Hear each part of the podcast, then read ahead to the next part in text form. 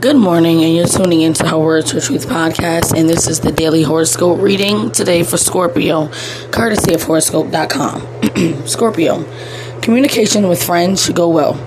You have what it takes to express yourself clearly and honestly and give information without confusing the issue. Group activities or work done in the company of others could bring the results you want.